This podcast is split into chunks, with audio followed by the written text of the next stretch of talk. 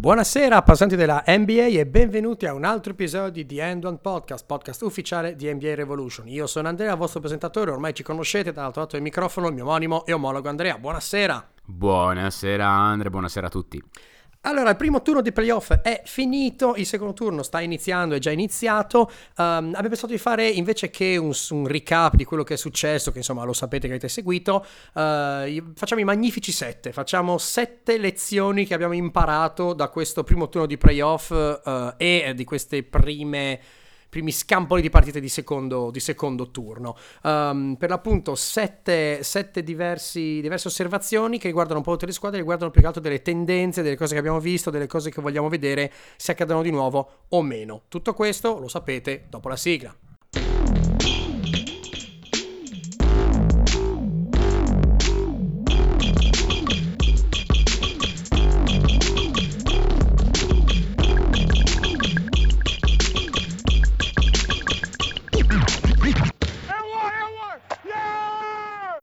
Allora, Andrea, si parte con i magnifici sette, le sette osservazioni che abbiamo visto. Tu hai la prima e io qui leggo. Trapping sul portatore di palla, primo round contro secondo round. Il candidato sì. spieghi. Sì, esatto. Allora, questa qua è abbastanza evidente, secondo me. È stata parecchio evidente questa cosa del trapping. Allora, innanzitutto, cosa si intende per trapping? Trapping sostanzialmente è portare entrambi i difensori eh, di un gioco pick and roll sul ball handler in modo da rendergli difficile la vita, per farla molto il, facile. Il raddoppio okay? sul portatore di palle. sì, sostanzialmente sì. Qua, per farlo proprio per tagliare il concetto, quando si fa? Solitamente, cioè quando è efficace, quando chi porta la palla è la superstella ed è quello da cui ti aspetti più danni in attacco, ok? Se la squadra non ha grosse opzioni oltre a lui, allora il trapping è sicuramente un'ottima strategia. L'abbiamo visto, perché dico che è stato evidente? Perché l'abbiamo visto utilizzare davvero in maniera massiccia da Cleveland contro Indiana ed ha funzionato perché oltre a Oladipo e Bogdanovic in due o tre gare gli altri hanno avuto davvero grosse difficoltà a segnare con continuità. Eh, l'ha usato tantissimo anche New Orleans contro Portland, soprattutto su Lillard, grazie a veramente gli istinti difensivi di Holiday che sono arrivati all'apice in quella serie. Il punto è, questa cosa funziona sempre contro tutti gli attacchi fortemente pick and roll based? Risposta facile, no. Anzi, contro determinati tipi di attacchi attacchi pick and roll è molto bene non farlo. Quando è bene non farlo? Sicuramente quando una squadra ha più creatori di gioco, quindi non ne ha solo uno, eh, perché? Perché la tua superstella a quel punto può attaccare in altro modo, cioè eh, lasciare il compito di playmaking a qualcun altro, può attaccare dai blocchi, può attaccare con dei tagli, può fare un sacco di cose. Secondo, quando l'allenatore avversario è sufficientemente intelligente ed ha giocatori tali per cui può portare blocchi altissimi. Mi spiego, eh, una delle cose che veramente non ho capito della serie contro Indiana è perché Macmillan non abbia alzato quei, quel, quel, quel, quel, bloccante in maniera clamorosa per sfruttare la velocità di Oladipo, non l'ho capito. Vabbè, eh, per farvi capire occasioni in cui non ha funzionato, i Thunder ci hanno provato contro Utah, non ci sono riusciti perché? Perché Utah Mitchell, Rubio, Ingalls, c'è sempre un'opzione per l'uomo intrappolato, molto spesso anche proprio nel gioco stesso del pick and roll, soprattutto se coinvolto c'è Ingalls. Eh, contro Golden State non lo fai perché chi porta il blocco sul pick and roll è, è spesso Green o Durant. Insomma, Green che già sa trattare un pallone e sa guidare una transizione, Durant che direi che col pallone ci sa abbastanza fare, Houston è la squadra con due eh, top 20 playmaker della storia, quindi non puoi farlo. Contro Toronto non lo fai perché hanno sempre almeno due creatori di gioco in campo. Contro Philadelphia non puoi assolutamente farlo, non puoi perché tutti quanti sanno portare il pallone davvero tutti. Contro i Celtics non ha senso farlo perché sono senza stelle e vedremo dopo anche perché non lo faranno i Raptors stessi contro i Cavs. Questa cosa qua l'ho scritta domenica pomeriggio in realtà Toro- cioè, Toronto ha provato a giocare un po' di trapping contro i Cavs e i Pelicans hanno provato a giocare un po' di trapping contro Golden State, ovviamente con risultati disastrosi. Morale della favola, è stato bello, ma quest'anno, secondo me, per quest'anno il trapping finisce qua. Quindi trapping buono contro mh, alcuni avversari, non contro questi qua. Sì, questo è anche il bello dei playoff, di vedere gli aggiustamenti da serie a serie, da gara a gara, ma in questo caso qui, appunto, come hai detto tu, ci sono delle caratteristiche delle squadre che sono andate al secondo turno che rendono controproducente ciò che era molto utile nel primo, nel primo turno. Um, dunque, secondo dei magnifici set, seconda cosa che abbiamo notato... Um, Philadelphia e la sua Death Lineup 2.0. Um, allora, una co- una delle mille cose sorprendenti di questa Philadelphia è per l'appunto uh, questa qua, il loro cosiddetto quintetto international. Um, cosa è accaduto? Embiid manca per la frattura del, del, chiama, del lobo occipitale, insomma si è spaccata la faccia, ecco, manca per qualche gara del primo turno, quindi Brad Brown deve inventarsi qualcosa e cambia un pochino le rotazioni. E quindi eh, Brad Brown, ricordiamolo, ha esperienza da allenatore in Australia che... Eh, significa che non è che schifa i giocatori internazionali, ecco. E si è lanciato in un quintetto di appunto giocatori internazionali composto da Simmons, Reddick, unico degli Stati Uniti, Berinevi, Berinelli, Ilyashova e Saric. Uh, quintetto che ha usato soltanto 9 minuti in tutta la regular season, tanto per capirci, ma che ha usato um, di più, se non erro sui, lo dico dopo, ma insomma, ecco, 16 minuti eh, giocati tra il primo e il secondo turno. Ora non facciamoci ingannare dicendo, ah boh, 9 minuti, 16 minuti, ok, considerate che i 16 minuti sono i minuti giocati su 5 partite, ma con questi 5 giocatori assieme, il che vuol dire che in realtà sono molti di più i minuti giocati quando, non so, Reddick non c'era, c'era qualcun altro, oppure Ilyashova non c'era, c'era qualcun altro. Quindi almeno 3 di questi 5 giocatori ne hanno visto parecchio il campo. Questo quintetto qui, quindi Simons, Redick, Belli, Ilyashova, Saric, ha un offensive rating di 132, di gran lunga il più alto della squadra, e un net rating di 12 nei minuti giocati assieme. Um, allora, statistica che posso capire, direte, insomma, vale fino a un certo punto perché appunto un campione è piccolo. Però una volta passati all'osservazione diretta, le impressioni statistiche sono ben confermate. La squadra è intanto il prototipo del basket moderno, cioè hai una guardia di 2,6 metri un playmaker che scusi 2,6 m, hai guard- due guardie intorno che sono piccoli, simili e molto versatili con Redick e Berinelli e hai due ali che sono simili e versatili con Ilyashova e Saric. Um, punti forti di questo quintetto, tutti tranne Simmons sanno tirare benissimo dalla lunga. Tutti sono estremamente mobili in attacco, Redick e Bailey fanno un lavoro eccezionale di tagli, letture, riccioli e uh, scambi tra lato forte e debole e i lunghi sono eccellenti a fare questi scambi tra in e out, tra pitturato e perimetro, perché sono eccellenti sia come rollanti sia come poppanti e sono molto molto molto um, mobili per poter appunto gestire questo flow offensivo che si sviluppa su soluzioni che sono strutturate su vari livelli di complessità che vi vado ad analizzare in maniera molto rapida. Um, Dunque, tre situazioni in generale andiamo in ordine crescente di complessità strutturale. Primo, o un blocco classico per Simmons oppure un flash, un flash pick, cioè un blocco come dire, un blocco finto, nel senso il, posi- il, bloccante si posiziona in modo blocco e poi subito scatta, senza avere veramente contatto col difensore, ma solo distraendo il difensore e mettendosi nella testa del difensore. Um, quindi blocco fresh pick per Simmons, che usa la sua velocità e i suoi piedi per tagliare dentro, approfittando della difesa, difesa che è aperta. Perché? Perché deve coprire tutti gli altri quattro tiratori che sono eh, sul terreno, quindi hai due nelle, negli angoli e quindi la, il canestro può essere protetto e due sulle ali. Quindi cosa accade? Due punti facili per Simmons o se qualche malaugurato difensore ha idea di fare dell'aiuto e di collassare verso l'area, facilissimo kick sul perimetro, sappiamo che Simmons la passa da Dio, risolto il problema. Seconda soluzione di complessità. Simmons in punta o sulla tre quarti del, del, perimetro, normalmente c'è una serie di blocchi tra lunghi e piccoli in area per liberare un tiratore dal perimetro e o concedere un ricciolo a Reddick o Bellinelli. Spesso capita un attacco molto molto molto uh, in movimento, c'è un forte flow e quindi blocco cieco, blocco cieco, Reddick gira, fa il ricciolo, non prende la palla, fa il blocco per un lungo che poppa, il lungo che poppa non riceve, fa il blocco per Reddick, eccetera, eccetera. Un, insomma, un bel vortice. Um, spesso è un classicissimo blocco floppy, quindi un blocco cieco del lungo sul piccolo che arriva da linea di fondo. Quindi da linea di fondo il piccolo sta correndo verso il perimetro per prendere la palla e il blocco cieco del lungo che lo libera o per appunto andare a tirare da tre o per un ricciolo e tagliare dentro.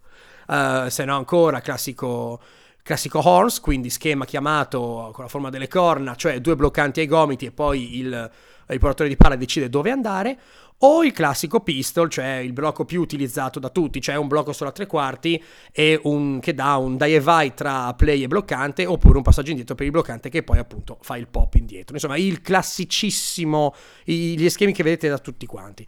Questi risultati cosa sono? Uh, sono un tiro relativamente libero per Reddick, che lo sappiamo chiaramente è un tiratore eccellente, e Bellinelli, che lo sappiamo è un tiratore eccellente in un sistema che lo premia. Come furono gli Spurs, come fu New Orleans, come fu Chicago e come è quest'anno Philadelphia. Um, quindi eh, contando, aggiungendo diciamo, a questa cosa qua il fatto che Berinelli è eccellente a fare i cosiddetti drunk shot, cioè i tiri ubriachi, cioè quei tiri cadendo a destra, a sinistra, quelli che fa lui da una vita, questo libera una quantità di soluzioni enormi per questo quintetto.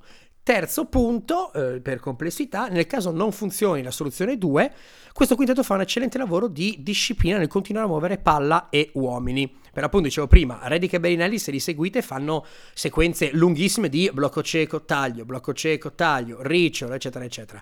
Questo vuol dire che le difese avversarie che già sono impegnate a seguire loro due per il tiro da tre e a occuparsi, a tenere d'occhio tutti quanti, sono messe in una specie di shaker. Um, l'unico difensore che può occupare lo spazio in area e quindi impedire questa cosa qui, quello che quindi tiene Simmons perché non gli concede tiri, è spessissimo vittima dei blocchi e quindi viene neutralizzato facilmente. Date un occhio a questa, questo quintetto quando gioca perché ci sono veramente tante, tante, tante belle cose. Vero, hai detto tutte cose verissime. Ora ti, ti, ti, ti, vado a cercare l'altro lato della medaglia, mettiamola così. Cioè, uno dei punti forti, secondo me, dei punti che sono veramente emersi da, questi, da queste prime partite di playoff, stanno emergendo anche nella serie contro Boston, proprio di Philadelphia, secondo me, è il problema di avere delle ball dominant o comunque elite point guard con poco gioco perimetrale. Cioè, normalmente quando si arrivano ai playoff si squagliano, questa qua è una verità sempre presente da anni. Se non si squagliano proprio loro, si squagliano le squadre attorno a loro. Cioè, mi spiego, è stato evidente per Westbrook negli ultimi due anni, è stato evidente per Wall, secondo me, soprattutto quest'anno secondo me mm, c'è, c'è, c'è, il dubbio che possa diventarlo anche per Simmons, è possibile? Oppure Simmons è un'eccezione a questa regola? Questa cosa qua è una cosa che appunto sapete che dico da un bel po', cioè senza il tiro ai playoff non rendi, questa è una roba che ho sempre detto, una, una frase quasi da vecchi ma è vera. Lo dico da sempre di Wall, giocatore che io per il resto davvero adoro, lo dico di Russell Westbrook che insomma sapete che adoro ancora di più, senza palla in mano sono inutili. A volte eh, il fatto che loro abbiano la palla in mano non è la cosa più efficace, soprattutto in una serie di playoff. C'era un articolo di Kevin O'Connor in cui lui ha tirato fuori un'azione in cui Wall, cioè un'azione mi pare fosse gara 3 fra l'altro, eh, contro Toronto in cui Wall è stato con le mani sulle ginocchia per tutto l'attacco, fermo in un angolo, senza palla, attività nulla. Ora, Simons non è quel tipo di giocatore, anzi, Simons ha un QI cestistico altissimo per un rookie, fa un sacco di cose intelligenti anche senza palle in mano, è vero. Il problema però diventa ora, se sei l'iniziatore principale della tua squadra e sai fare tantissime cose senza palle in mano, come fa Simmons, che quindi è già un livello superiore rispetto a Wall e Westbrook sotto questo aspetto qua. Questo saper fare molte cose, basta per compensare la tua mancanza di tiro da fuori? Se devo essere sincero, anche nella serie contro Miami, a me spesso Simmons non è strapiaciuto. Cioè, non è arrivato ai livelli di dominanza della partita che ha avuto in regola. Eh, contro, sì, contro, Boston, queste mie sensazioni, che eh, guardando le statistiche basiche avanzate erano palesemente delle troiate, scusate il termine, perché sembrava. Tutte le statistiche dicevano che Simmons avesse fatto una serie incredibile, quindi era palese che non avessi capito qualcosa. Hanno trovato un minimo di fondamento allora, eh, una cosa che non ho scritto qua, eh, andiamo velocissimamente prima, eh, diciamo attraverso come Philadelphia, come Boston ha marcato Simon, scusate, contro Philadelphia. Sostanzialmente abbiamo buttato addosso Ogele, Smart, Orford, ok? Quindi corpi, corpi, corpi, corpi, corpi che per diverse caratteristiche hanno tutti quanti limitato un aspetto di Simmons, ok? Ogele perché eh, credo sia, non so, ha un nucleo più denso della cosa, è una, una roba impressionante. Cioè Ogele è fatto di, di, di, di platino, non lo sposti, una roba impressionante. Smart per ragioni simili e Orford perché ha difeso molto bene il gioco in post di Simmons, come vedremo. Cioè, Simmons in gara 1 ha avuto più turnover che assist, per capirci.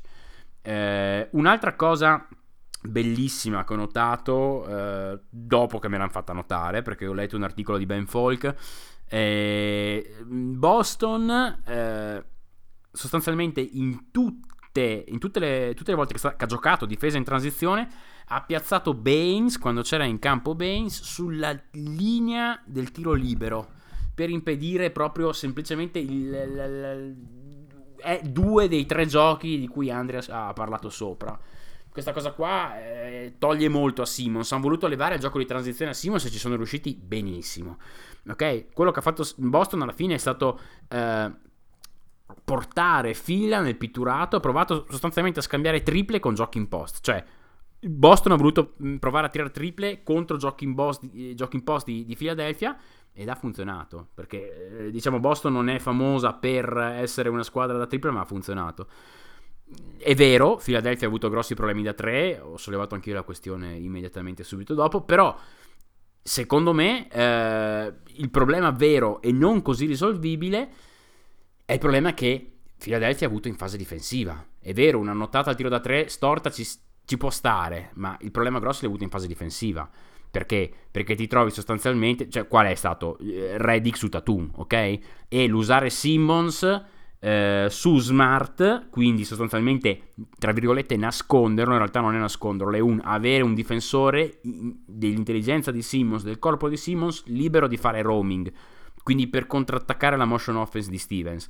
Non ha, non ha funzionato, non ha funzionato sostanzialmente perché, eh, perché alla fine loro avevano, cioè Boston aveva un'opzione senza Brown che era Tatum, gli hai messo addosso Reddick che con tutto il bene non ha fatto niente, Bellinelli ancora peggio, li hanno mangiati vivi, sostanzialmente eh, hanno sempre cercato di, di, di, come si dice, la motion offense ha sempre cercato di ribaltare il lato, d- attaccare dal lato in cui non c'era Simmons e ce l'hanno fatta perché alla fine eh, Rosier ha fatto 7 su 9, Smart mi pare che ne ha fatto 3 su 4, Baines ha messo dentro due triple dall'angolo, cioè hanno sempre trovato il tiratore libero, questo voglio dire. Ecco, Oltre ai, ca- i, tagli in backdoor di Tatum su Reddick, che ne ha fatti in 2-3, che veramente l'ha, l'ha bruciato. Eh, comunque, eh, se, tornando a quello che ho detto sopra, se non lasci spazio a Simmons per penetrare, ma gli concedi principalmente il post, come hanno fatto anche a, con, con Embiid, sostanzialmente hanno lasciato sfogare Embiid e Simmons in post, per quello che vale. Ecco che allo stesso tempo uccidi anche tutti i tiratori di Philadelphia, se a Simmons lasci solamente il post, perché non riesci a metterli in moto. Quindi, bottom line, ci ho messo tanto a dirlo, ma Simons ha bisogno di un tiro.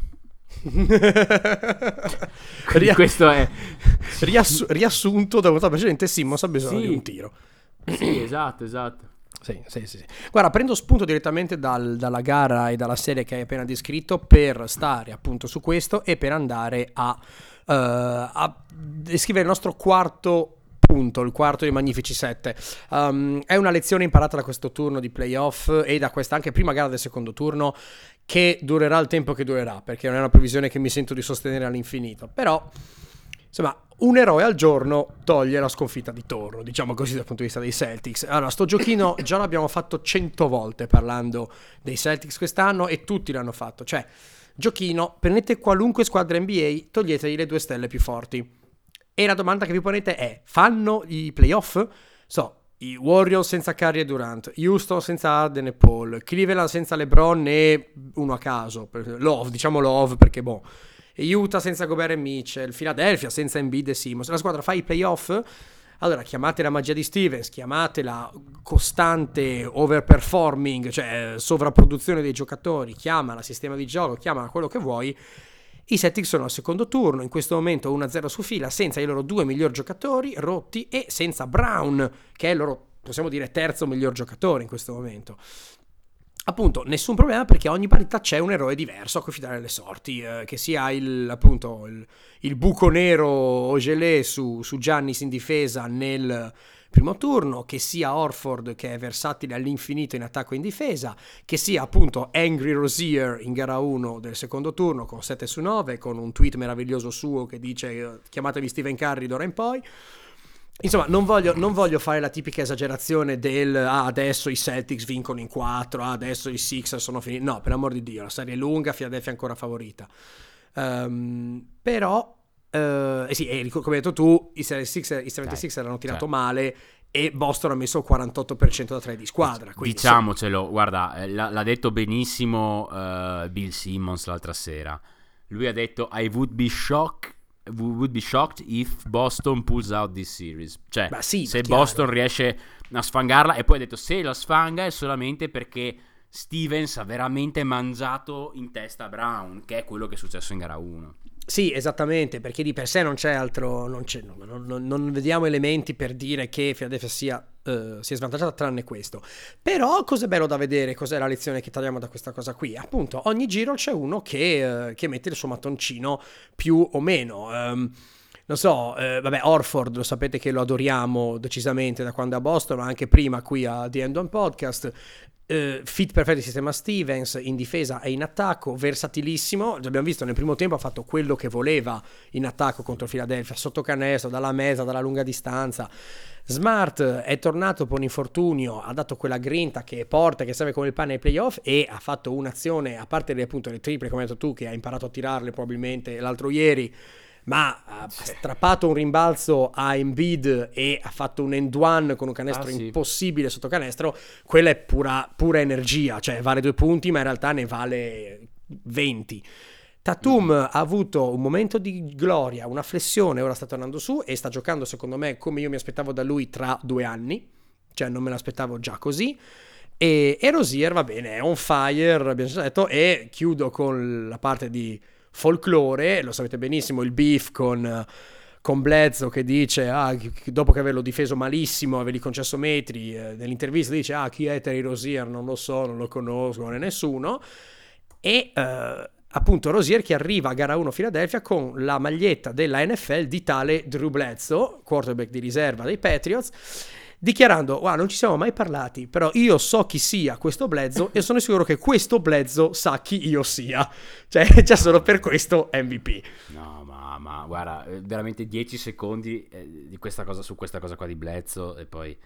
Ha detto di nuovo benissimo Bill Simmons che eh, io ritengo che sulle analisi dica spesso una marea di, di, di boiate, però ci ha preso benissimo ha detto che Eric Bledsoe è stata la ragione per cui Boston ha vinto questa serie di playoff. E concordo in toto, non serve dire altro. È tipo l'essere meno adatto a giocare una serie di playoff sulla faccia della terra. Guarda, sto, voi, no, voi, non ci vedete perché noi ci stiamo guardando nella nostra, nella nostra chat, ma io sto annuendo in maniera proprio sto sì, facendo headbanging. Sì, ma vedrei anche, vedrei anche, il mio sorriso a 74 denti mentre lo dico, perché lo dico da, da proprio da, da, da anni. Vabbè, comunque, quinto punto una cosa che mi sembrava parecchio evidente, eh, però evidentemente non era altrettanto evidente per Casey, eh, stancare LeBron senza raddoppiare funziona. Cioè, abbiamo scoperto che LeBron, eh, quando sta per fare 34 anni, si stanca. Eh. Molto bene. No, beh, guarda che io non l'avevo dato, non lo davo così per scontato. Comunque, ehm, io, come sapete, allora, questa cosa qua l'ho scritta, l'ho scritta domenica in treno. E dicevo Cleveland in 6 contro Toronto. Lo dico adesso a maggior ragione. Credo che per ragioni di matchup Indiana possa essere stata un ostacolo più alto di quanto non lo sarà Toronto. Perché insisto, Indiana se l'avesse giocata davvero bene, forse poteva anche sfangarla. Però LeBron è stanchissimo, cioè è davvero stanco. Io non gli ho mai sentito dire cose del tipo sono stanco, voglio andare a casa. Cioè, quello che ha detto a fine di gara 7. Cioè, è aprile. Cioè, quando, quando ho letto queste cose qua, era aprile. Cioè, se tutto va bene, manca un mese e mezzo alla fine delle tue fatiche. Eh, se tu swipi tutto, devi giocarne ancora 12 di partite così, anzi più stancanti. In un caso medio, cioè in cui vinci l'anello, cioè medio nel senso di, di, di partite da giocare, non medio, ovviamente sarebbe un overshoot che Cleveland vincesse l'anello. Dovresti, cioè LeBron dovrebbe giocarne 20. Riuscirà LeBron a giocarne 20 così? Cioè, no, ovviamente, ma soprattutto perché è così stanco? La risposta è abbastanza facile. LeBron da solo nella serie contro Indiana ha giocato 60 possessi in isolamento, mentre Toronto in una serie, quella contro Washington, ha giocati 45. Cioè 60 sono 9 possessi in isolamento a partita. 9 possessi in isolamento a partita. Un giocatore di 34 anni che deve sempre iniziare l'azione. 9 possessi in isolamento. Cioè provate, uh, guardandoli in una partita vi rendete conto che sono tantissimi. Comunque, sostanzialmente qual è stato l'effetto? LeBron non ha difeso perché era, cioè, sostanzialmente si prendeva le pause che non gli dava l'allenatore in campo. Eh, a volte si è addirittura fermato in attacco. LeBron ha difeso solamente nei, nei, nei, nei closing uh, dei quarti. Anche ieri notte ha difeso principalmente contro Lauri tra il terzo e il quarto quarto. Però LeBron è stanco. E sostanzialmente gli è bastato mettere dei corpi eh, grossi addosso e sfidarlo a fare tutto da solo. Cioè, in quello che ha fatto Indiana. Per capirci, in questi possessi mh, di isolamento, LeBron alla fine ha tirato con meno del 40%, ha tirato col 39,5%, che è veramente poco per LeBron. Ed era marcato da Lance Stephenson e Bogdanovic, cioè non due giocatori, non Scottie Pippen. No. Quindi Toronto dovrebbe cercare di replicare la stessa cosa il più possibile, quindi passare sotto tutti i blocchi, cercare di stare il più possibile con LeBron. Beh, non è facile per Toronto, si è visto anche ieri notte, dopo ne parliamo. Toronto è una squadra che per istinto cambia su qualsiasi cosa, ma deve resistere e non farlo. Ha i corpi per, LeBron, per stancare LeBron, sono un Obi e Siakam su tutti, ma deve resistere agli istinti, non raddoppiare LeBron, non cambiare. Scusate, l'influenza mi ha preso proprio peggio di LeBron. Sono Se lo raddoppi, la volta buona che fai svegliare i tiratori e fai il gioco di Cleveland. Toronto dovrebbe giocare come ha giocato in Indiana. Poi, se lui ti fa una serie da 40 punti, niente da fare. Cioè, passa lui, gli baci i piedi. Ma sembra davvero stanco, non credo possa farla. Io la forzerei ad andare uno contro uno per tutta la partita. L'anno scorso, ricordo, Cleveland ha battuto 183 a, 30, a 81 per punti segnati da 3. Toronto, due anni fa, fu 204 a 132. Questo dovrebbe essere una ragione in più per stare buona per Toronto sui tiratori. Stare molto buona sui tiratori e, e, giocare un 1 contro James. Che è quello che hanno fatto per larghissimi tratti di questa cosa qua, scrivo domenica, e l'hanno fatto per larghissimi tratti di partita in gara 1, stanotte. Stiamo registrando mercoledì sera.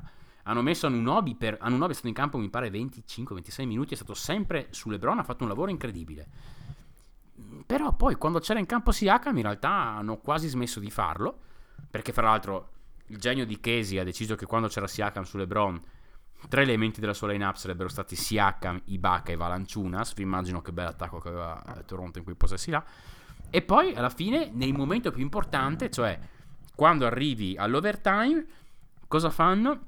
riescono a intrappolarti dentro un pick and roll con eh, LeBron, Bolendler e un tiratore a fare, il, a fare il bloccante barra poppante perché chiaramente non, era un finto pick and roll è il primo gioco di cui tu hai parlato quando parlavi di Philadelphia De Rozan ha avuto quel, che era il marcatore del, ehm, del, del, del poppante ha avuto quella, quel mezzo istante di esitazione sono rimasti per un attimo a fare il trapping su LeBron ovviamente figurati Corver e Smith si sono proprio leccati le mani, i baffi. Cleveland è andato avanti di 6 non l'hanno più presa. Fra l'altro, infatti, cioè, i, i, tiratori di Cleveland hanno avuto una buona notte stasera. Adesso non so quanti punti abbia fatto Corver, ma sembrava ne avesse fatti un milione. Cioè... Vabbè, eh, quindi niente. Non ce l'hanno fatta farlo per 53 minuti.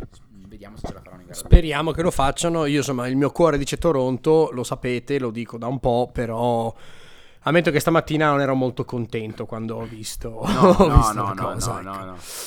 Allora, spostiamoci per l'ultima serie che andiamo ad analizzare, o perlomeno che ci dà lo spunto per i nostri magnifici 7. Punto 6. Parliamo anche dello stesso protagonista. Uh, parliamo di Rudy Gobert, io ne parlo in difesa, tu ne parli in attacco. Allora, parto. Um, dunque, Gobert in difesa contro Houston. Allora, dunque, ha fatto una prestazione nella serie contro uh, Oklahoma City Thunder da veramente Defensive Player of the Year, cioè ha messo in difficoltà enorme Steven Adams. Però in gara 1 contro Houston si è visto uno scenario tanto terrorizzante quanto possibile, cioè che il povero Gobert non abbia eh, la chiave per riuscire a scardinare l'attacco di Houston. Um, rapidamente, l'attacco di Houston lo conoscete, eh, da scuola d'Antoniana, si corre, si corre, si corre, si tira, si tira, si tira.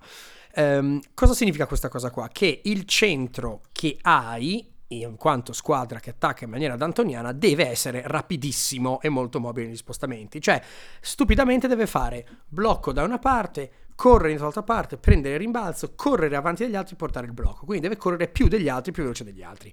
Capelà è perfetto perché ha un'eccellente coordinazione di piedi e corre come un ciupet, che sarebbe come sempre una lepre. Um, se Capelà è più veloce di Gobert, cosa vuol dire? Che arriva prima dall'altra parte, non ci vuole un genio. Quindi Capelà arriva all'area prima di Gobert nelle situazioni di transizione difensiva. Quindi la soluzione ovvia cos'è? Beh, Gobert che si ferma sul perimetro e deve tenere qualcun altro e qualcuno di più piccolo che tiene Capelà. E qua iniziano i problemi perché Gobert non è assolutamente a suo agio sul perimetro, esce dalla sua comfort zone, va in panico e quindi cosa fa? Cerca sempre di tenere un piede dentro il pitturato perché si sente meglio lì, si sente più efficace lì, eccetera, eccetera. Questo cosa vuol dire? Che così facendo lascia metri per i tiri sugli scarichi da perimetro a Houston. E se c'è una squadra nel mondo a cui non devi lasciare metri da tre è Houston, porca miseria. Quindi resta in questa situazione mezzo, in questa posizione mezzo e mezzo, che non è utile contro i tiratori e nemmeno da difesa efficace contro Capelà, perché basta fare un lob, per quanto sia lungo come una pertica, Gobert non ci arriva, e quindi tac, facile appoggio a canestro o alle per lo svizzero. Se invece finalmente si rende conto e difende bene il palleggiatore con le sue leve infinite, chiaramente lo batti col dribbling sul primo passo, poi potrebbe recuperare eh, con le gambe lunghe e andare verso canestro. Però cosa succede poi? Che se per caso il tiro è sbagliato perché lui disturba il tiratore, eh, chi tiene Capelà? Chi tiene Capelà? Nessuno. E quindi Capelà, tac, rimbalzo in attacco e canestro. E l'abbiamo visto molteplici volte in gara 1 contro i Rockets. Io, in tutta sincerità, la vedo nera, ma veramente nera, allora, nera. Sì, concordo in toto, però eh, un, un, piccolissimo appunto. Secondo me in gara 1, oltretutto, eh, stato, eh, sono stati anche fortunati i Rockets, scusami, eh, i Jets, perché i Rockets non hanno giocato così tanto in transizione. Cioè, i Rockets sembravano quasi quasi voler tenere la cosa sotto controllo. Hanno giocato molto a difesa, a difesa schierata. Eh, ma infatti una controdomanda che io faccio a te, comunque in generale, se hai visto che eh, Houston decide di non giocare in transizione una sera perché magari vogliono risparmiarsi per la serie dopo, perché bla bla bla, perché non porti più uomini a rimbalzo offensivo? Perché non porti anche Gobert a rimbalzo offensivo che molto spesso non ci va? Questa cosa qua non l'ho capita. Questa qua è una cosa che penso Snyder proverà a cambiare. Tra l'altro, questa qua è il classico modo con cui si tenta di ribaltare le partite se sei, la, se sei l'underdog. Cioè, cerchi di vincere il rimbalzo offensivo, porti più persone possibili sotto il rimbalzo offensivo, sotto le planche offensive e provi a svitarli. E invece Utah non l'ha fatto. Forse proprio perché hanno paura di questa cosa qua, perché quelle due volte che l'hanno giocato si è visto che, insomma, che i problemi erano quelli che hai detto tu. Però è una cosa che non ho veramente capito. Perché? Buh, vabbè. Comunque, ehm, tu hai parlato di Gobert e della fase difensiva di Gobert e di come questa giustamente possa essere in pericolo contro la transizione eh, di Houston, d'accordissimo. Secondo me Gobert comunque eh, io voglio, cioè, è importante, molto importante per questa squadra anche in attacco. Io vorrei sottolineare eh, quello che ha fatto Gobert eh, nella, nella prima serie contro Adams perché l'ha veramente stuprato vorrei vedere se fare la stessa cosa anche con Capella. Allora, giustamente, tutti quanti hanno parlato di Mitchell e di Ingles, giusto, ma eh, Mitchell è arrivato al ferro con una facilità veramente che lasciava di stucco. Come mai se c'era Adams? Principalmente perché Adams non era al ferro, non era lì a proteggere. Gobert ha questa cosa bellissima eh, che si posiziona sempre, due, cir- quasi sempre, due metri a sinistra o a destra dal canestro sulla linea di fondo, in una posizione in cui può ricevere un passaggio dal, dal, dal, dal, driver, da chi sta andando a canestro. Nel caso in cui su quello che, su quello che sta andando a canestro arrivi un aiuto in difesa. Ovviamente su Mitchell ci sono andati Westbrook, George e altri. Giustamente Adams doveva rimanere su Gobert, pronto a portare aiuto se serviva. Il problema è che se Adams si fosse allontanato da Gobert, Mitchell avrebbe avuto il passaggio per Gobert facilissimo. È uno che dentro il pitturato nel primo turno ha tirato col 62%, credo che in stagione abbia fatto anche meglio, quindi direi che Adams non poteva staccarsi da Gobert. Morale della favola, Adams doveva rimanere su Gobert e Mitchell andava tranquillissimamente a canestro. Pensate che i giochi in isolamento di Mitchell hanno avuto una media punti per possesso di 1.35, che è una cosa, cioè, folle, folle, folle. Un'altra cosa che ha ucciso Oklahoma è stato il fatto che Gobert rolla canestro come un pazzo, è un treno. Eh, questo torna utilissimo soprattutto quando il portatore di palla è Rubio, che è mancato in gara 1 e si è sentito molto. Eh, non avrei mai pensato di poter dire delle cose del genere di Ricky Rubio, ma le sto dicendo. Eh, Gobert che rolla eh, co- così, eh, essendo comunque parecchio veloce, perché Capella è più veloce di Gobert, ma anche Gobert non scherza. Solitamente chiamo Sai, secondo Go- Gobert, Gobert, è rapido in brevi distanze. Capelà ti sì. fa lo scattone. Quella è la differenza eh, boh. principale. Sì, sì, sì, no, ma Capelà ha un altro fisico rispetto a Gobert. Per eh. Cioè, forza. veramente stiamo parlando forse, credo, dei due lunghi, forse più veloci della Lega, o quasi. Insomma, ci devo un attimo pensare perché sto rischiando di dire cavola. No, c'è Davis, c'è Davis. Comunque, insomma, sono davvero veloci. Eh, vabbè, comunque Gobert quando rolla solitamente attrae un altro difensore oltre al suo, lasciando quasi sempre un tiratore libero in angolo. Spesso è stato Ingalls, eh, spesso è stato Rubio chi ne ha tratto più benefici è stato Mitchell, di sicuro che nella serie ha tirato con l'80% dall'angolo, un sample molto piccolo perché mi pare, non vorrei dire una colata, mi pare sia stati solamente 10 tiri, però è, una, è, un, è un, diciamo, stata una cosa abbastanza evidente. La sua velocità ha dato grossi problemi anche in transizione, che sono quelli tu, di cui hai parlato sopra in fase difensiva, li può dare allo stesso tempo in attacco. Uh, lui li ha dati ad Adams e potrebbe comunque darli anche nei, nei minuti in cui non sia Capelà il difensore eh, designato. Mm, sostanzialmente eh, questa sua velocità porta spesso uno dei tiratori sul perimetro a trovarsi da solo perché di nuovo uno di 2,20 m ti richiama più di un giocatore se sta attaccando in transizione. È vero che Capelà è una specie di Adams però più veloce, intendo proprio in transizione come dicevi tu. Ed è vero che già da gara 1 mi sembra chiaro che Houston voglia abbassare il pace, attaccare a metà campo e difendere schierati. e quindi queste caratteristiche qua di Gobert, cioè loro a me sembra che abbiano impostato la partita per levare il più possibile ehm, questi tratti di Gobert. Non lo so, a me è sembrata questa cosa qua. La cosa può sembrare controintuitiva, ma potrebbe essere vincente, cioè rallentare il pace potrebbe essere vincente contro una squadra che va già lenta. Però uh, alla fine gira le volte, la Houston ha un anello debole difensivamente che è Arden e non escludo che data la sua stazza possano nasconderlo in maniera furba su Favors, che può sembrare assurda ma neanche tanto, in modo da rendere più dura la vita di Mitchell in isolamento, se ci metti sopra uh, Paul e stai attento a non farti fregare come si sono fatti fregare quelli di Oklahoma, uh, levando l'aiuto ad Adams, la possono fare. Alla lunga, secondo me, quest- molti di questi aggiustamenti potranno funzionare in una o due partite in cui Mitchell segnerà molto efficacemente, ma non in quattro partite, si è visto in gara 1. Quindi queste cose, questi punti forti attacco, in attacco di Gobert, secondo me li, li, vedremo davvero in una o due gare e basta, e basta. Perché Houston ha davvero diversi ottimi difensori che possono fungere da uomo su Mitchell, eh, sia, sia da uomo su Mitchell che da aiuto quello che doveva fare Adams nella serie precedente. Vediamo se Snyder tira fuori un altro miracolo, ma questo altrimenti secondo me è una serie da, da 5 partite, 6 sì. magari. Sì, la vediamo dura tutti e due per Utah per chiare ragioni sia in attacco sia in difesa e siamo abbastanza d'accordo anche se ognuno ha fatto il suo ragionamento da, dal lato suo. Siamo arrivati alla sì. fine, i magnifici set sono schierati, queste sono le nostre piccole, piccole, osservazioni. Chiaramente se ne avete viste altre bombardateci di commenti, suggerimenti, dateci contro se avete statistiche che ci danno contro, osservazioni. Noi come Vai. sempre restiamo attenti a vedere cosa andrà ad accadere nel secondo round, restiamo qui a vostra disposizione per le analisi, le osservazioni eccetera eccetera e come sempre un saluto e un abbraccio. Un abbraccio a tutti, ciao!